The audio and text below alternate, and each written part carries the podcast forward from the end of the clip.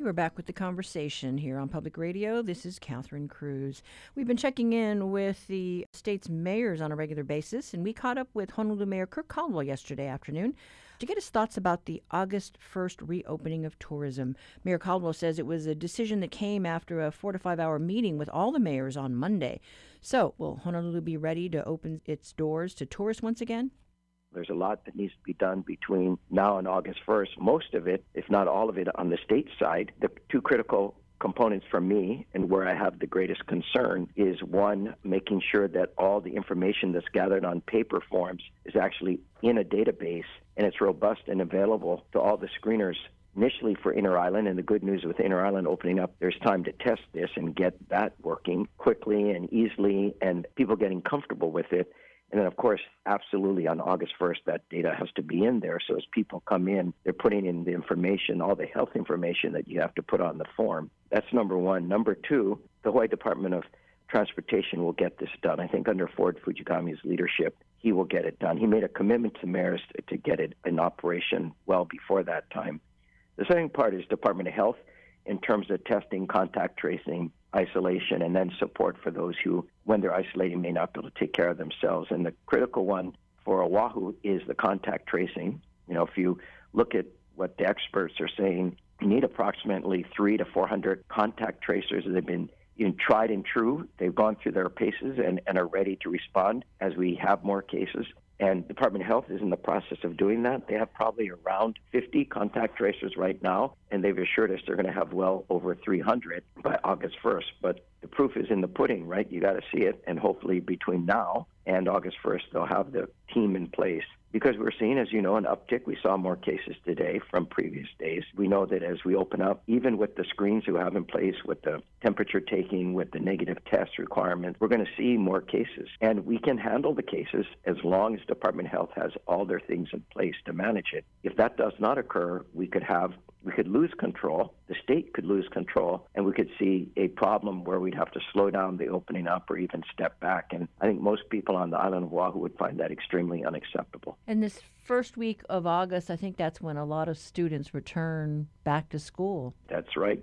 People will start to go to school although I'm not certain how many kids from Hawaii are going to be going to school on the continent this coming fall. I've heard that some schools are opening, but I've heard many others have decided to do a distance learning into the winter period on the hope that there'll be a vaccine by then. But it, it's going school by school. I've heard some are opening, some are not, and we'll have to see how many local kids decide to venture up to the east, up the east coast or west coast. And as you know, I mean, in our orders, our Restore Honolulu orders, we've actually allowed schools to start to um, begin in-class learning again. We've allowed HPU and Chaminade and others but other even private schools to begin the process of teaching kids in classrooms. Of course, with a lot of modifications with mask wearing and physical distancing and that kind of thing.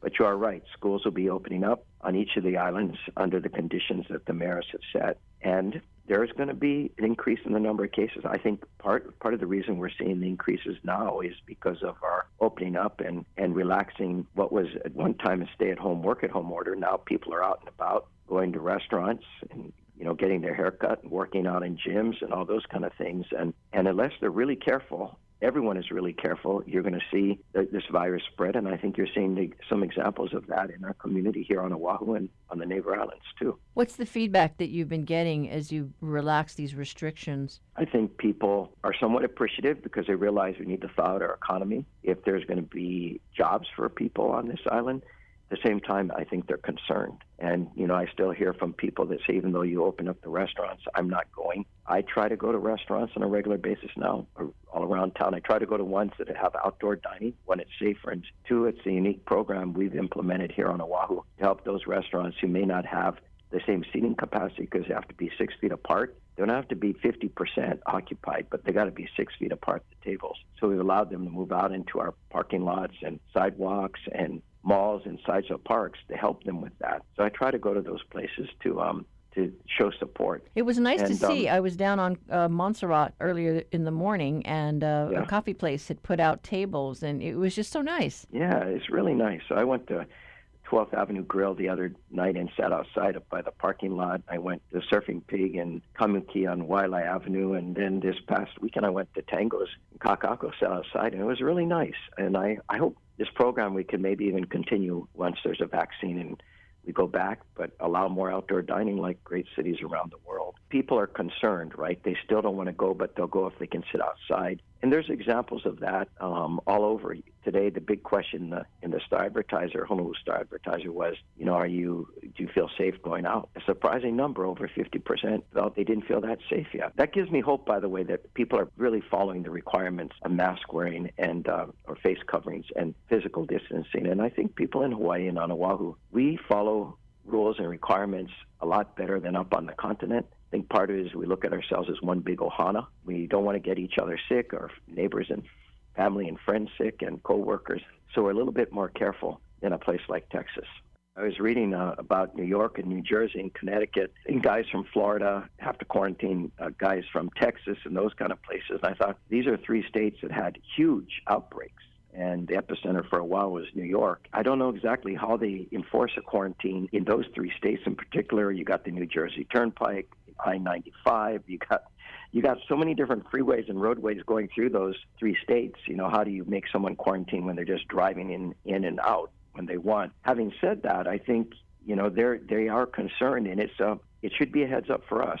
You know, the the thing that really flattened the curve was all the hard work of the people of Oahu and the other counties, and more credit goes to I think our geography. You know, in the middle of the Pacific, and we're separated from each other by water from island to island, and we're able to really stamp out the virus to a large degree. And now, as we open up, still a quarantine's in place, but if you come in with a negative test, then you can come in, and of course, you can come in just like you right now can do and have to quarantine for 14 days. But as you see more and more people coming in and they agree to quarantine, it's really based on compliance, right? It's going to be hard for the Honolulu Police Department to enforce quarantine on thousands of people who are supposed to be quarantining. So um, we're hoping that people will instead choose the route of getting a test showing that it's negative, and then we don't have to worry about enforcement because people are complying. And some people believe that's going to happen, by the way, Catherine. People want to come here because it's the safest state in the Union. It looks different than anywhere else. It doesn't feel like you're in America, but you're in America. And they're going to be willing to get a negative, get a test, pay for a test, have it shown negative, and know that when they get on the plane, there'll be more people on the plane that are negative, or at least tested negative. And when they get here, they're going to feel safer.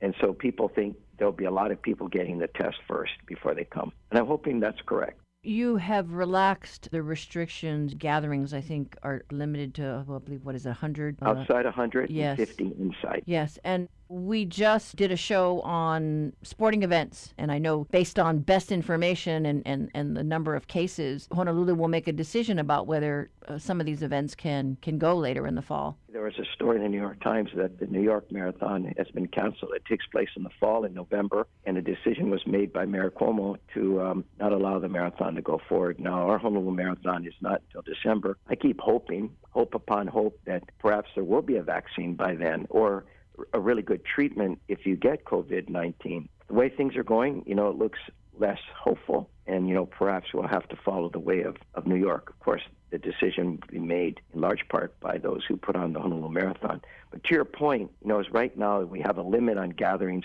50 inside, 50 people inside, and 100 outside. That means a gathering where you're inviting people to come together. Of course, if, and I don't know if you've done it, you should go down to Waikiki Beach on the weekend. It is filled with thousands of local people now. They've taken back the beach. You're seeing a once in a lifetime kind of thing, and yeah, it's it's it's really cool. Now there's a lot of people. They're not invited to gather there, but when you have an event where you're saying we want you to come to something, the limit is 50 and 100. We actually looked at increasing it up to 250 um, and got some hard questions of Department of Health and thinking it was premature to do it. And so we have not done it. But there's going to be a push. But even at 250 people outdoors, that's not a lot of people when you're talking about a marathon or or you know a half marathon or other things. And so how do you How do we get around this? It, it's a good question. I think part of it is what kind of conditions do you have? You could have a lot of people in a place, but if they're spread six feet apart and they're wearing a mask, now if you're running, impossible to do. But there are certain events where you could maybe spread people out. You may not get the numbers that you used to get, but you would get could get a fair number. And this again depends on what we see as we open up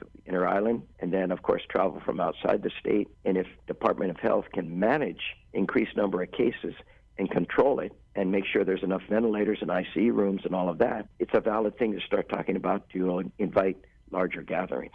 But you think it will be a gradual number as opposed to 100 and then large crowds? I think it'll be gradual. But you know, we've also talked, you could see things like you could maybe have football back in Aloha Stadium or volleyball or basketball inside Stan Sheriff but perhaps testing would be a component of all players, both the local team, home team, and course, those coming in to play, and perhaps initially no spectators. You know, the soccer started to be played again in Europe, in Spain, and Germany. Germany for over a month now, but with no spectators. So maybe the first thing is having sports being played where at least people can watch from afar from TV. And then maybe you could allow spectators in, but spread apart. You know, so you wouldn't have Stan Sheriff at 10,000. You may have Stan Sheriff at a couple thousand spread all over. It's starting to open it up, getting back to a more normal way.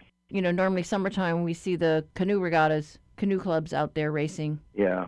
You know, that would be something more safe. You know, being in a canoe regatta outside. Outside is always better than inside. The you know you can't wear. You probably, it'd be hard to wear a mask. You are kind of close together when you're in a canoe, and you're breathing hard on each other's back as you paddle. And so that's a concern. But you know, these are things we need to look at. Come July 3rd, you can have. We've allowed two two phases. Right now, you can go into our parks and you can practice football. You can have the Pee Wee Pop Warner football team practicing, but not competitively against another team. But come July 3rd, you're going to be able to have competitive games. So you're going to have kids bumping up against each other. They won't be wearing masks. So we're moving in that direction already, opening up to more competitive types of sports being played. We've been talking with Honolulu Mayor Kirk Caldwell. Now it's time to take a look on the other side of the world. The World Health Organization says it desperately needs more funds to adequately fight the pandemic as daily infections in the U.S. reach a record high. Here's the BBC with the latest. This is the Coronavirus Global Update on Friday, the 26th of June. I'm Alex Ritson.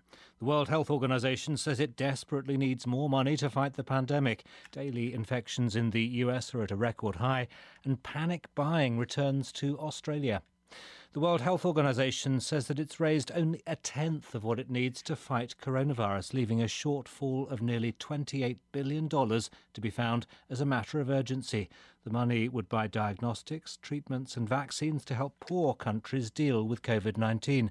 Imogen Foulkes reports from Geneva, where the WHO is based. From the start of the pandemic, the WHO has said that until every country is free of the coronavirus, no country is free. The purchasing power of wealthy countries means they now have enough testing kits and supplies of drugs thought to be useful in treatment, but poorer countries do not. A huge surge in cases in a low income country could not only devastate that nation itself, but if cases spread, could put the whole world back into lockdown. The United States has recorded an all time daily high of 40,000 coronavirus infections, according to figures from Johns Hopkins University. 29 states are experiencing new surges in cases, especially in the south and west of the US. More tests are being carried out. Craig Spencer, an expert in global health based in New York, says that COVID 19 can't be contained right now. This is just a steady continuous increase all across the country. What we're going to see is this virus really just roll around the country, causing these hotspots. And it may be Arizona, Texas, uh, the Carolinas, and Florida today, but in a few weeks, it could absolutely be the Dakotas, and it could be New Mexico, and it could be somewhere else, because that's just what this virus does, and it does it really, really well. Staying in the US, a survey suggests that nearly one third of African Americans personally know someone who has died of coronavirus, compared with just 9% of white people and 17% of Hispanics. The poll of just over a thousand people also suggests that around 83% of African Americans believe controlling the virus is more important than restarting the economy, compared with around half of white Americans. The survey was carried out by the Washington Post and the market research company Ipsos. People in the UK have been warned by the Prime Minister Boris Johnson against taking too many liberties as coronavirus lockdown restrictions are relaxed. Towns on the south coast of England have been inundated with sunseekers as temperatures rose above 30 Celsius in the past few days. Social distancing wasn't observed, and the government has said that beaches could be closed if rules are flouted. Mr Johnson urged people to be responsible. If you look at what's happening elsewhere in the world, where people have been coming out of lockdown, uh, I'm afraid what you're also seeing is uh, people uh, taking too many liberties with the guidance, uh, mingling too much, not observing social distance. So some parts of the world, I won't name them, but you've got spikes, really serious spikes in the incidence of the, of the disease. Uh, the virus is still out there. Uh, to, to win, to beat this thing, we have to stay alert. Supermarket chains in Australia are reimposing limits on toilet paper and other essential household items following a rise in cases in the state of Victoria. Video on social media has shown empty supermarket shelves. Phil Mercer reports from Sydney. Panic buying in Australia is back. It had waned as the country managed to contain COVID 19 but a spike in infections in Victoria has seen anxiety and empty shelves return to the aisles. Shoppers in Victoria face restrictions on hand sanitizer, flour, pasta, and rice. The Prime Minister Scott Morrison had this blunt advice to hoarders stop it, it's ridiculous. A new study has found that a range of neurological and psychiatric complications that may be linked to coronavirus. The research, published in the journal Lancet Psychiatry, suggests that medics should look out for signs of altered mental state in COVID 19 patients. More than 150 of them in the UK were observed for the study, which was led by Dr. Benedict Michael. What seems potentially to be more common is that the body's immune response perhaps overreacts, and we talk about uh, inflammation in the brain, even though the virus is actually not present in the central nervous system. And then, of course, particularly when it comes to psychiatric diagnoses, we have to think about what are the potential impacts of being hospitalized with a potentially terminal and very severe illness in the context of a pandemic on the mental health of patients. And that was the Coronavirus Global Update.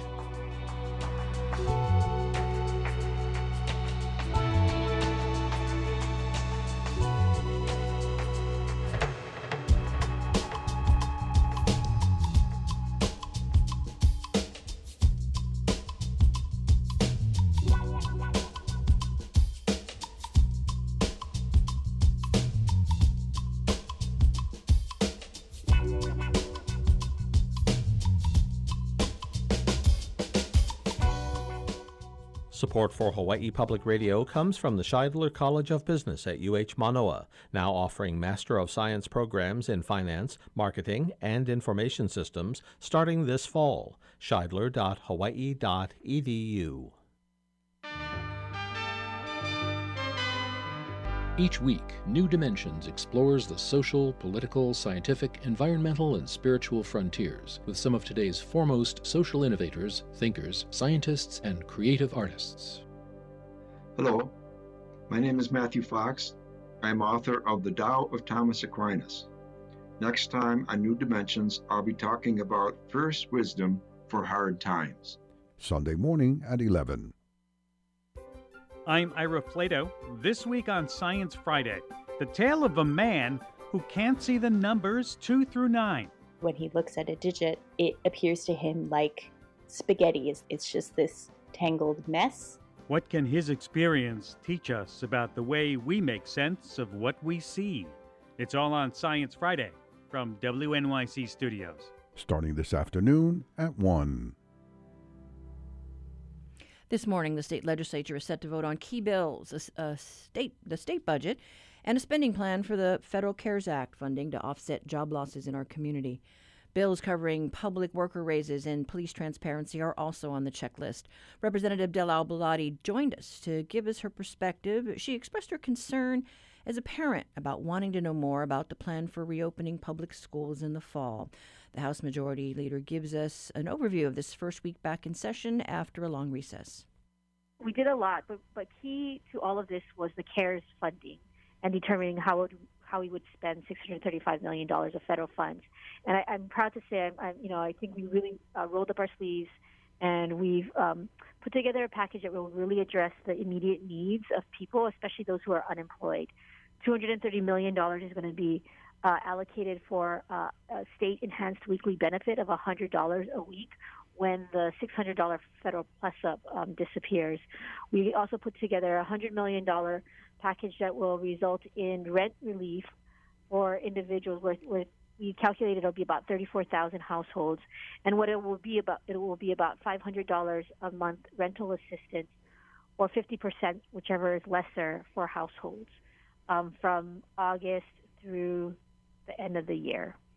So you know we are in a situation where we may have um, high unemployment rates for a while. Tourism is going to come back slowly.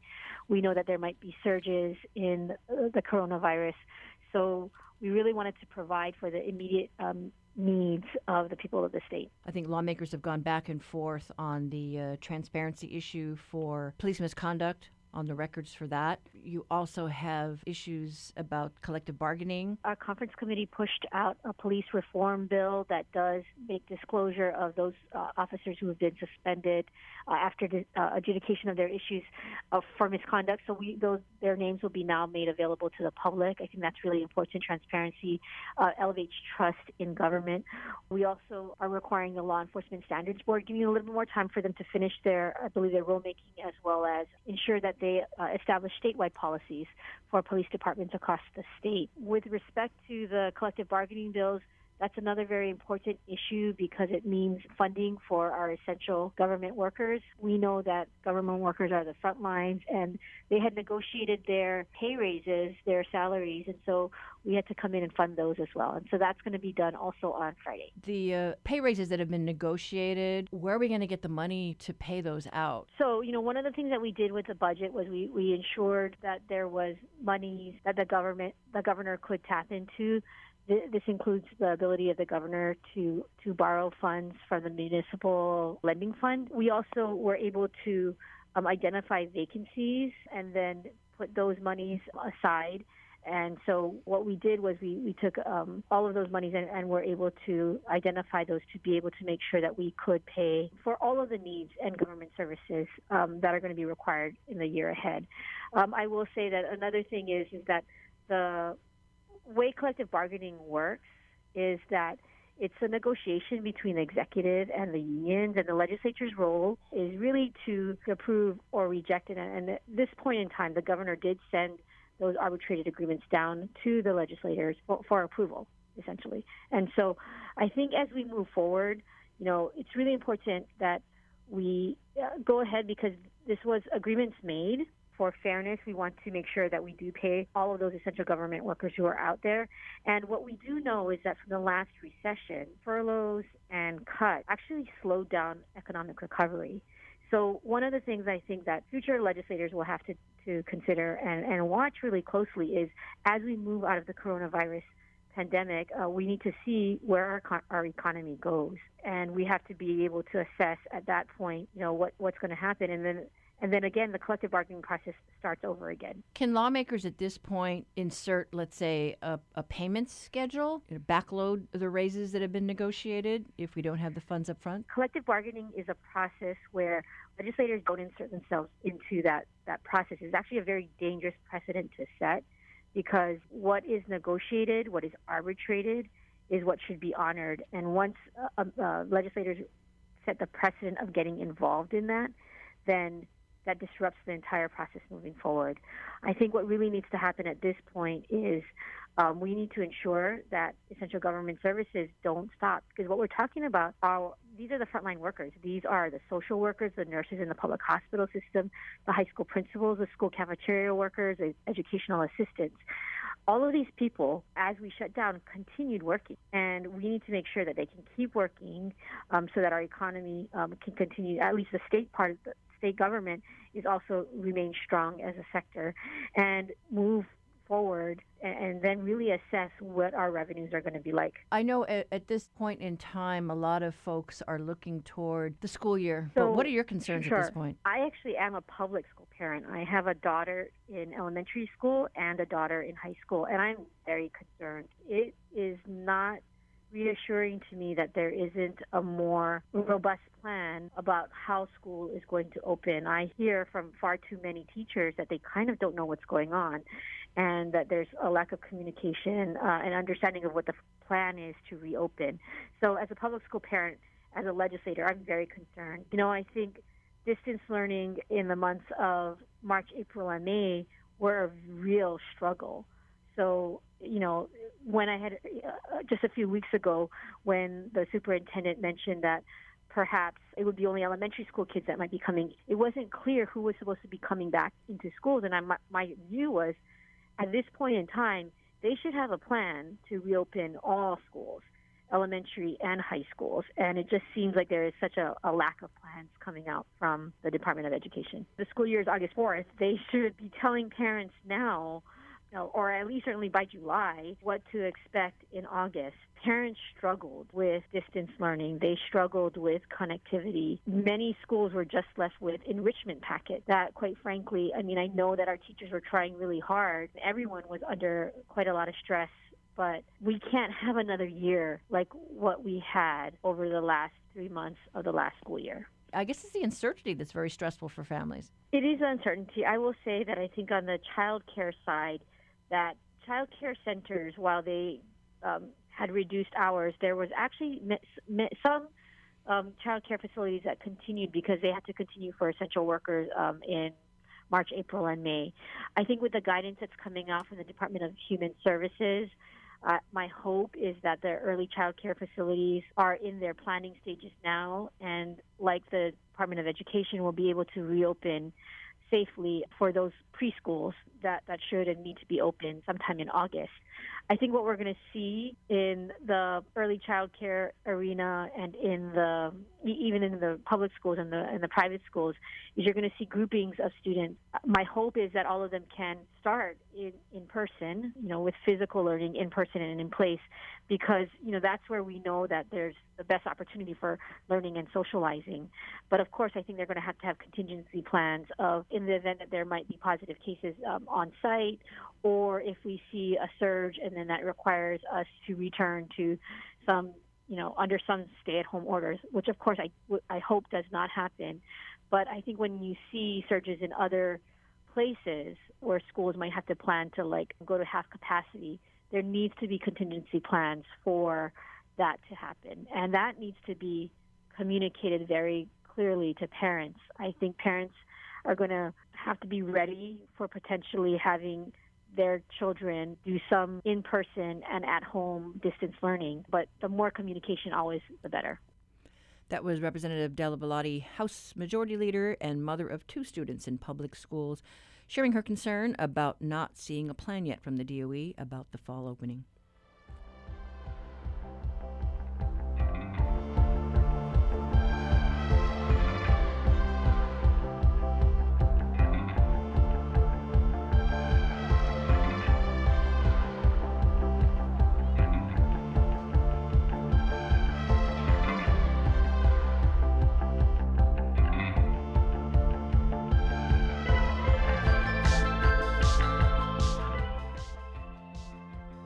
Support for the conversation comes from the HPR Local Talk Show Fund, which helps Hawaii Public Radio sustain and grow its locally produced talk shows. Mahalo to contributors Locations and Honolulu Waldorf School.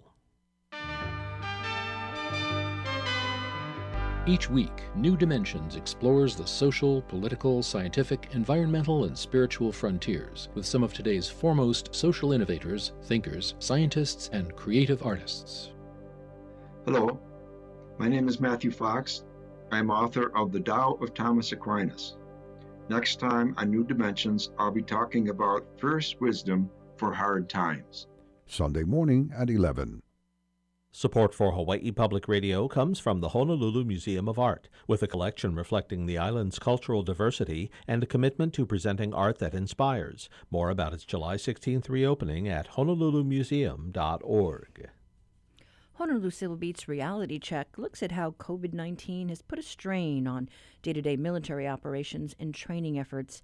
Uh, this morning, we introduce you to a new member of the online newsroom, uh, Kevin Knodell. He is a reporter for the uh, Report for America Corps. Uh, good morning, Kevin. Good morning, Catherine. Good to be here. Yeah, so you're going to be focusing on military issues, and your story today covers a lot of ground, uh, including you know the fact that the military isn't really disclosing you know where these positive COVID cases pop up. No, um, they they did initially uh, do some local reporting on the island until uh, orders came down from the Pentagon to stop reporting locally, uh, at least not publicly. Uh, the Pentagon is still sharing numbers with uh, local state officials. So when the, the um, when the health department reports total numbers for the state, that includes military numbers. Yeah, I know we have that map of the uh, zip codes, and you can see that it stretches and includes, you know, the uh, Kaneohe uh, Marine Base, uh, uh, you know, as well as Pearl Harbor. But we just don't know the actual numbers, and they aren't released publicly to all of us. No, they're not. Um, the reasoning for that was from uh, Defense Secretary Mark Esper, who argued that that was needed on on national security grounds. He was concerned that reporting high case numbers within military populations in specific areas could alert foreign adversaries to vulnerabilities in areas if um, I mean, military speak, if readiness were to be impeded. Um, if you have a lot of sick soldiers, they might be more vulnerable and be less able to respond quickly to a crisis. Yeah, so talk about the effect it's had on the training. Well, it's a lot of training has been suspended, or it had been suspended. Some of it's gradually getting back on track. Um, a lot more of the day to day operations is being done um, distant, uh, remote. Um, a lot more masks, a lot more gloves. Um, RIMPAC, the largest naval exercise um, worldwide, um, and it's a biannual event out here, is going to be held entirely offshore this year. Um, and probably is going to be much smaller. They're not entirely sure how many of the world's navies are going to actually attend, but uh, we, we can probably expect around half give or take, possibly less um, as we get closer to it and as other countries make decisions on what they're going to do. Um, but uh, sailors will not be coming aboard for sure. Uh, they aren't going to be going into Honolulu, uh, so they're not going to be bar hopping or going to the hotels.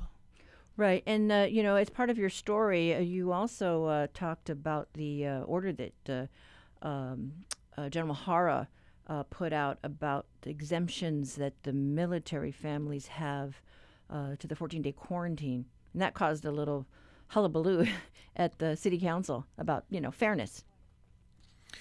It did. I though I also think that uh, there, has been a lot of confusion about what that actually means. Uh, it's not as if so Hara did grant exemptions to them, so they are not subject to state authorities, but most of them are then subject to their own authorities. So the Army, the Navy, the Coast Guard, the Air Force, they become responsible for these families once they come in, and most of their commanders are giving them guidance to continue abiding by the policies. They have their own policies, which are sometimes either very similar to or outright identical to the state's policies. Right, and uh, as part of your story brought out, which was uh, the new thing, uh, which I learned, was that the Coast Guard uh, the problems with the Coast Guard uh, were what really triggered this uh, of the different branches. Right. Um, when I when I inquired, they, they told me that it had initially been requested by the Coast Guard, and they they took some time to figure out what they were going to do. And when I talked to the Coast Guard about it, the reasoning was that unlike a lot of the other bases, uh, unlike a lot of the other branches, uh, the Coast Guard is considerably smaller. Uh, they don't necessarily have the resources or the space on their bases to welcome new families when they come in. Um, and also, for most of the branches, most of it is based around Oahu. Um, there's a lot more postings around the islands for the Coast Guard, and sometimes they'll be posted in places where food delivery and pharmacy delivery, like all right. Well, uh, uh, good for you for, for finding that uh, new fact out. But thanks so much, Kevin. That was reporter Kevin Knodell with today's reality check. To read a story, visit civilbeat.org. Support for Hawaii Public Radio comes from Nico's Kailua, located near Aikahi Shopping Center, with its lunch menu available for curbside pickup and takeout from 10 a.m. to 8 p.m. Tuesday through Sunday. Menu at nicoskailua.com. Tune in to HPR One Saturday night for the next Hawaii Public Radio Presents Blue Note virtually live. This week, singer-songwriter John Cruz plays songs ranging from Hawaiian to blues, folk, R&B, and more. A winner of Grammy and Na Hoku Hanohano Awards, Cruz is beloved for his captivating guitar playing, soulful vocals, and compassionate heart. That's Saturday at 6 p.m. Tune in to HPR One or listen on your smart speaker. Support for Hawaii Public Radio comes from University Health Partners of Hawaii, the faculty practice of the John A. Burns School of Medicine. In person and telemedicine services include OBGYN, speech and hearing, and surgery. UHPHawaii.org. Olinda Mondays and Wellness Wednesdays. Maui Seabury Hall begins reaching out to families next week what to expect for the fall when students return to the classrooms. We talked to head of school Maureen Madden about adapting to COVID 19 and the changes to the school's arts and music programs. We're starting to reach out to the parents. I do a, a message to the parents every week called Olinda Monday, and we will actually be putting out information every Monday. Rather than put out a big document, we'll probably do something comprehensively you know, once we have all of the finite details. But I'm going to start sharing information with parents next Monday. And then also on Wednesdays, we send out health information, Wellness Wednesday, and basically talking about the health and safety aspect of how we're going to monitor our students and our staff. So the students are not moving in, in set groups. Every student has a different program. And so moving them around and saying, well, okay, this is the group they've been with, you can do that to a point. We would rather move ahead and use our campus. We feel like our campus is our best asset. Uh, we have a large campus, we have a lot of open spaces, a lot of covered spaces, a lot of places where we can separate students and divide them, um, still keeping the engagement, which is so important with face to face learning. Um, without isolating them or you know putting them behind plastic screens. So it really is much of our design with our schedule and how we plan on bringing the students back and how we plan on engaging them in the learning is going to be using that campus space. But it's very difficult to say, well, this was the group that was together. You know, here is the outbreak, so they've only interacted with these five or six people or these ten people um, that would be very difficult. I mean, obviously, we're going to do everything that we can to trace as much as possible, but it's still in process on how we're going to keep the kids as safe as possible every single day. Um, and making them aware. You know, my focus has always been empowering students. It's very easy to say, here's the rule, follow this, this is what you're going to do. And our focus this year is empowering learning and empowering the students to keep themselves safe.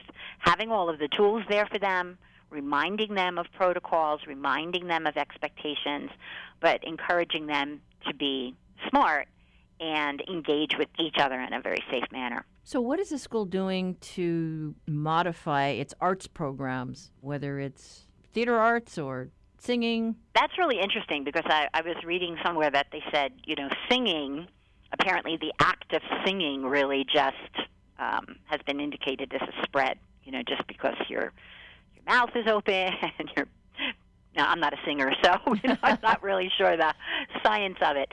Um, but we're looking at how we place students. They'll be um, rehearsing in small groups. Um, they'll be, you know, doing their lessons in you know different areas of the campus. We have a very large creative arts center. Um, you know, we have areas outside where they can be in small groups, and we can work with them together in those. So that's something that the teachers have been working on. A lot of the teachers have been planning collaboratively since last spring on how can we do this better? How can we do this safer? what are the kinds of creative ways that we can look at what we've always done to continue to have that same essential, you know, the essential learning, but with a different approach, um, so that the kids don't feel like you're taking something away from them. I think that was the hardest part of this whole process is kids felt like they lost something, and our focus is to how do you keep it how do you continue to learn? How do you engage? How do you empower your learning without feeling like we're taking something away? So, what about things like band and orchestra? I'm not sure, you know, if you offer those types of things. We have band, and you know, band will continue. It will be small groups. Most of the lessons are in very small groups. All of our classrooms, and I'm sure other schools have mentioned this, all of our classrooms are going to have sanitation stations. So as students come in, there will be obviously the hand sanitizer. There will obviously some kind of um, alcohol-based wipes for them to wipe down keyboards, whether they're on their laptops or Chromebooks, to wipe down their instruments. Students have their own instruments, obviously. And they will be appropriately spaced, whether it's in the band room or it's outside. And so most of the lessons for, you know, for voice, for chorus, for band, they are done in small groups and then they're brought together to rehearse. So we're hoping that by the time they have to all come together, we'll have even better solutions on how we can do that. Okay, and the same goes for the theater classes, the drama same, classes? Same goes for theater. You know, again, it depends on what the students signed up for, what course they're taking. You know, we're not looking at doing a cast of thousands production this year, um, but we're hoping that we can at least get the kids on the stage and figure out a way to allow them to to perform. Right, because I remember that you had a big musical thing going. We did, Uh. we did, yeah. And we were going to do another one this year, and I, you know, I, I said to David Ward, I said, you know, what can we do? Let's do another one. You know, this is of course pre-March, and I said, let's do another one. What can we do to, you know, really, really get the, you know, as many kids involved as possible? And now we're rethinking that and um, looking at, well, it would be really nice to have some productions. Maybe they're very small. Maybe they're one acts. Maybe they are, you know, an opportunity because I do feel like the kids want to be up on the stage. Parents want to come see them. You know, they miss that part of coming and enjoying what the kids are doing and seeing their growth and seeing their performances. How can we do that in ways to have that engagement in the safest possible way? And that's what everybody is is sharing ideas and coming up. Nobody has the perfect answer. Um, we're all, I think, this is the most collaborative I've ever seen. Teachers and schools and different school districts of people sharing, like, this is what we're doing, and we think this because. And I think the why is really important. That's always a big question. Well, why are we doing this? And if we can explain and and share and communicate to our students and our parents and our teachers, here's the decision we made, and this is the why behind it, and this is why we believe it's going to be safer and beneficial educationally for everyone. You know, we're hoping that that empowerment piece comes in. So hopefully there won't be like pushback if you're requiring, let's say, masks of, of the students when they come on campus, and, and there may be some that don't agree with that. Yeah, well, you know what? If you want to be here, you have to wear a mask. Um, you know, we definitely we've ordered masks for all of our students and teachers, and everyone will be expected to wear masks. We do anticipate that we will do, be doing temperature checks. Our housekeeping and house cleaning ha- is, you know, increased tremendously. Usually, housekeeping was done at the end of the day when students leave. Now it will be ongoing during the course of the day. You know, doorknobs and railings and tables and outside areas and desks in between classes. So it will be a, a, constant awareness that everyone has to be a part of this process if you want to be here on campus. You know, if you want to be here on campus, this is this is what everybody wants. We know it's better for kids. We know that there's tremendous learning that was done with distance learning, but that's not for everybody and and some kids did really well with it and some kids were really very very sad and and lost so much of interactive aspect of of education. So the rules are going to be, you know, here's what we're doing. This is why we're doing it. Here's how you can help and how you can be a part of it so that we can be together every day. You know, my librarian just sent me an article saying that when books are returned to the library, the virus is gone after three days, whereas before they thought it was longer than that. So, you know, every day they learn something new, like, okay, kids can return the books to the library. They sit there in a box before you return them to the shelves, you know, and it's like, those are kind of very conscious things I guess we have to be thinking about because there is such a desire that I see from our parents and our students to be back on campus. I mean, they accepted the distance learning because they knew that we didn't have a choice. And some loved it, you know, some thought it was great. You know, go go to class in your pajamas. It's awesome, you know. But for others, they really, really miss that interaction. And our parents have said to us, like, will we be back face to face? We're doing our best with plans that if we have to close temporarily, whether it's for five days or two weeks or three days to do a deep cleaning, then we will. That was Maureen Madden, head of school at Maui Seabury Hall.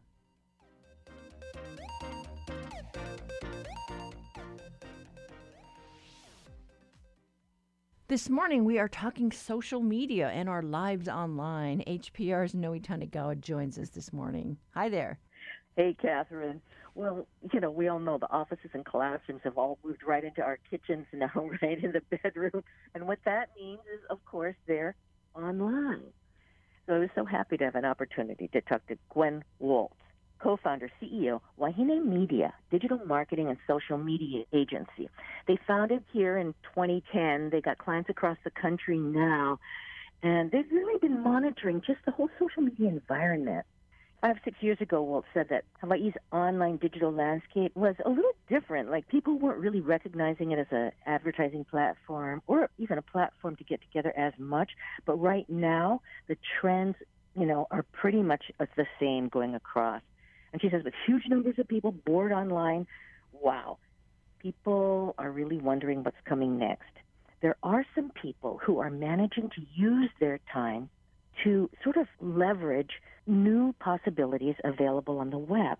And what Gwen Waltz says is that since COVID 19, there have become some smart ways that advertisers and personalities are making use of this like giant new playground that everybody's in. Here's Gwen Waltz on that. COVID aside, with the whole migration over to Zoom, video and live streaming is really proving to pay off in the end. Robust video content businesses who are creating video content are seeing better performing ads, better performing posts. Live streaming to me is really bringing back the, I'm going to put, you know, air quotes in this, the social in social media. You know, for any businesses that that's willing to live stream and give their fans a real time insider scoop, like a human conversation, really an unpolished glimpse inside their brand, I think is really embracing social media. And live streaming is a perfect way to do that. Kind of makes sense, right, Catherine? And that is kind of what we see as different, kind of enticing, even, you know, to us, right? Another growing trend, she says, is ephemeral media. Media that's there briefly, like TikTok and Instagram stories, because it kind of gives you the feeling you just gotta be there right then. That's so interesting. I mean, well, I've talked to friends who, you know, started with the Zoom thing and started doing yoga and exercise classes via Zoom. And now yeah. they're saying, you know, I'm over this novelty. It's like, ended already. Let's go back in person. But are you ready to go back in a gym, Catherine? No. Uh-huh. well, you swim, and that is the good thing, you know. And and people are looking for ways that they can connect. You know, you swim, you can do that kind of in a solitary fashion. Other people need to connect, and they have been doing that online. Um, Walt says they've been turning to IGTV. You know, it's the sort of video section of Instagram. It's Facebook's challenge to YouTube. I mean, you know, Kauai's mayor, he got shakas all around, right, for his use of social media during this crisis. Mayor Caldwell's, he's done an IGTV segment. And what they do is serialize posts so that, you know, you got to keep watching, see what happens. Hmm. I mean, as tourism restarts here, Walt says, local businesses can use these things you know about social media to uh, leverage the situation there is one particular way in how you can target people in the social advertising interface, which can be leveraged unique to Hawaii. You can target anybody who is currently traveling in a specified area. So if you are a brand or a business in Hawaii who wants to reach people who are currently here in Hawaii now, you can do that through social advertising. This is all data that is willingly given to Facebook. This is not like a, a invasion of privacy. This is just based upon user settings. So that one particular way in which Facebook can target travelers in particular, I think that that's something really to point out, especially for Hawaii's visitor industry. I was trying to imagine that. And it would be like when this person from Iowa was in Haleiwa, suddenly businesses in that area would know and maybe be able to make themselves known, you know? It's interesting how that can happen, she says, really fairly easily. And another recent development, this is so interesting. Waltz wants local businesses to jump on shoppable tags. It's the ability for shoppers to buy through photos that they see on Pinterest, Facebook, or Instagram. They don't have to just go to your website. Shoppable Tags was an app released only in March as COVID shopping kind of took hold. So um, we're really waiting to see the kind of impact they have. Okay, so it's Yeah. basically a shortcut. You see something Yeah. and like, oh, I want to buy that, and then you click it, and then you can order it. Yeah, right then. Curious. It's so interesting. It's by having your catalog there available on the mainframe, which would be Facebook or Google or, or whatever platform they're using. I mean, established media sites have seen the most growth. I mean, we look at across this whole landscape. There's so many um, small startups and interesting things that happen, TikTok and Twitch and so on. But established media sites have been the ones that have really seen the growth, Catherine. It's interesting. New York Times and Washington Post websites, their traffic is up over 50%, they said. And this is interesting, too. The more partisan sites um, have seen stagnant or even declining numbers. And the appetite for local news has really grown. People want to know how they're going to be affected by, you know, all the all the big stuff. Yeah, that is interesting. You know, just how our habits are changing with this COVID nineteen thing and and the pandemic. So, yeah, be kind of curious to see what happens on the other side of this.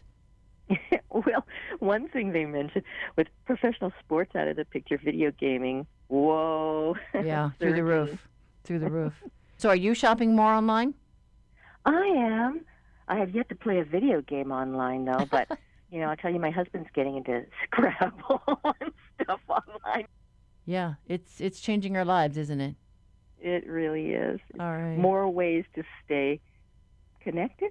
Yeah. Yep. Well, hope to see you in person soon. All righty. Thanks, Catherine. All right. Thanks so much, Noe. Stay safe. Bye. We have been talking with HPR's Noe Tanigawa about social media and how our lives have changed online with COVID 19. Well, that's our show for today on this Aloha Friday. Coming up next week, we check in with Hawaii Preparatory Academy on the Big Island about how it plans to handle boarding during the social distancing and COVID 19. Are you worried about your child returning back to the classroom this fall? Call our talkback line or reach out via social media. Our program is produced by Lillian Song, Harrison Patino, and Jason Ubai. The backyard theme is thanks to John DeMello, and our swingin' music, theme music, courtesy of Gypsy 808. I'm Catherine Cruz. Join us on Monday. Pick up the conversation.